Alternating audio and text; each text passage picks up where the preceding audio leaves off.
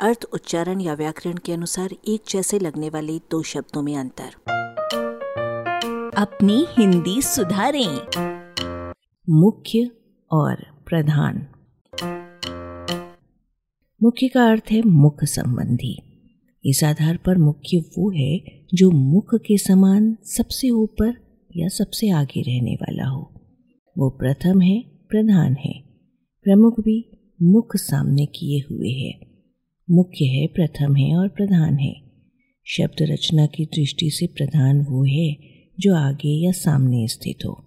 जब मुख्य और प्रधान दोनों का भावार्थ प्रमुख, बड़ा, उत्तम, श्रेष्ठ है तो इनमें अंतर क्या है? मुख्यमंत्री और प्रधानमंत्री की तुलना करने पर अंतर साफ़ दिखने लगता है कि मुख्य से प्रधान अधिक भारी है।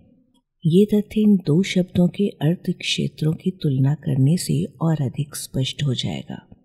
अर्थ प्रधान के अन्य अर्थों का जायजा लीजिए। मुख्य रूप से प्रबल, प्रचलित या अंतरहित, सबसे बड़ा, सर्वोच्च, विशेष, मूल, मुखिया, नेता, अध्यक्ष, सचिव, सरदार, सभापति, सेनापति। शब्द का अर्थ किस ओर मुड़ जाए इसका कोई ठिकाना नहीं है। प्रधान एक ओर परमात्मा के अर्थ तक पहुँच गया है, जबकि दूसरी ओर ये महावतवाची बन चुका है।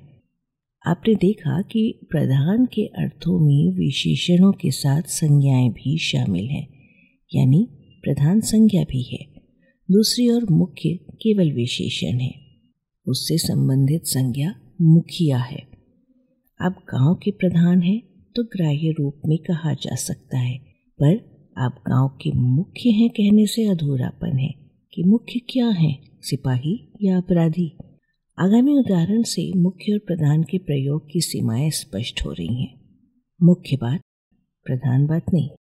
ये है कि प्रधान आचार्य मुख्य आचार्य नहीं। श्री प्रधान आजकल मुख्यालय में मौजूद नहीं है।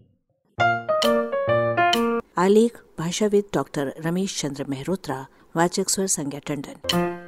अरबा की प्रस्तुति।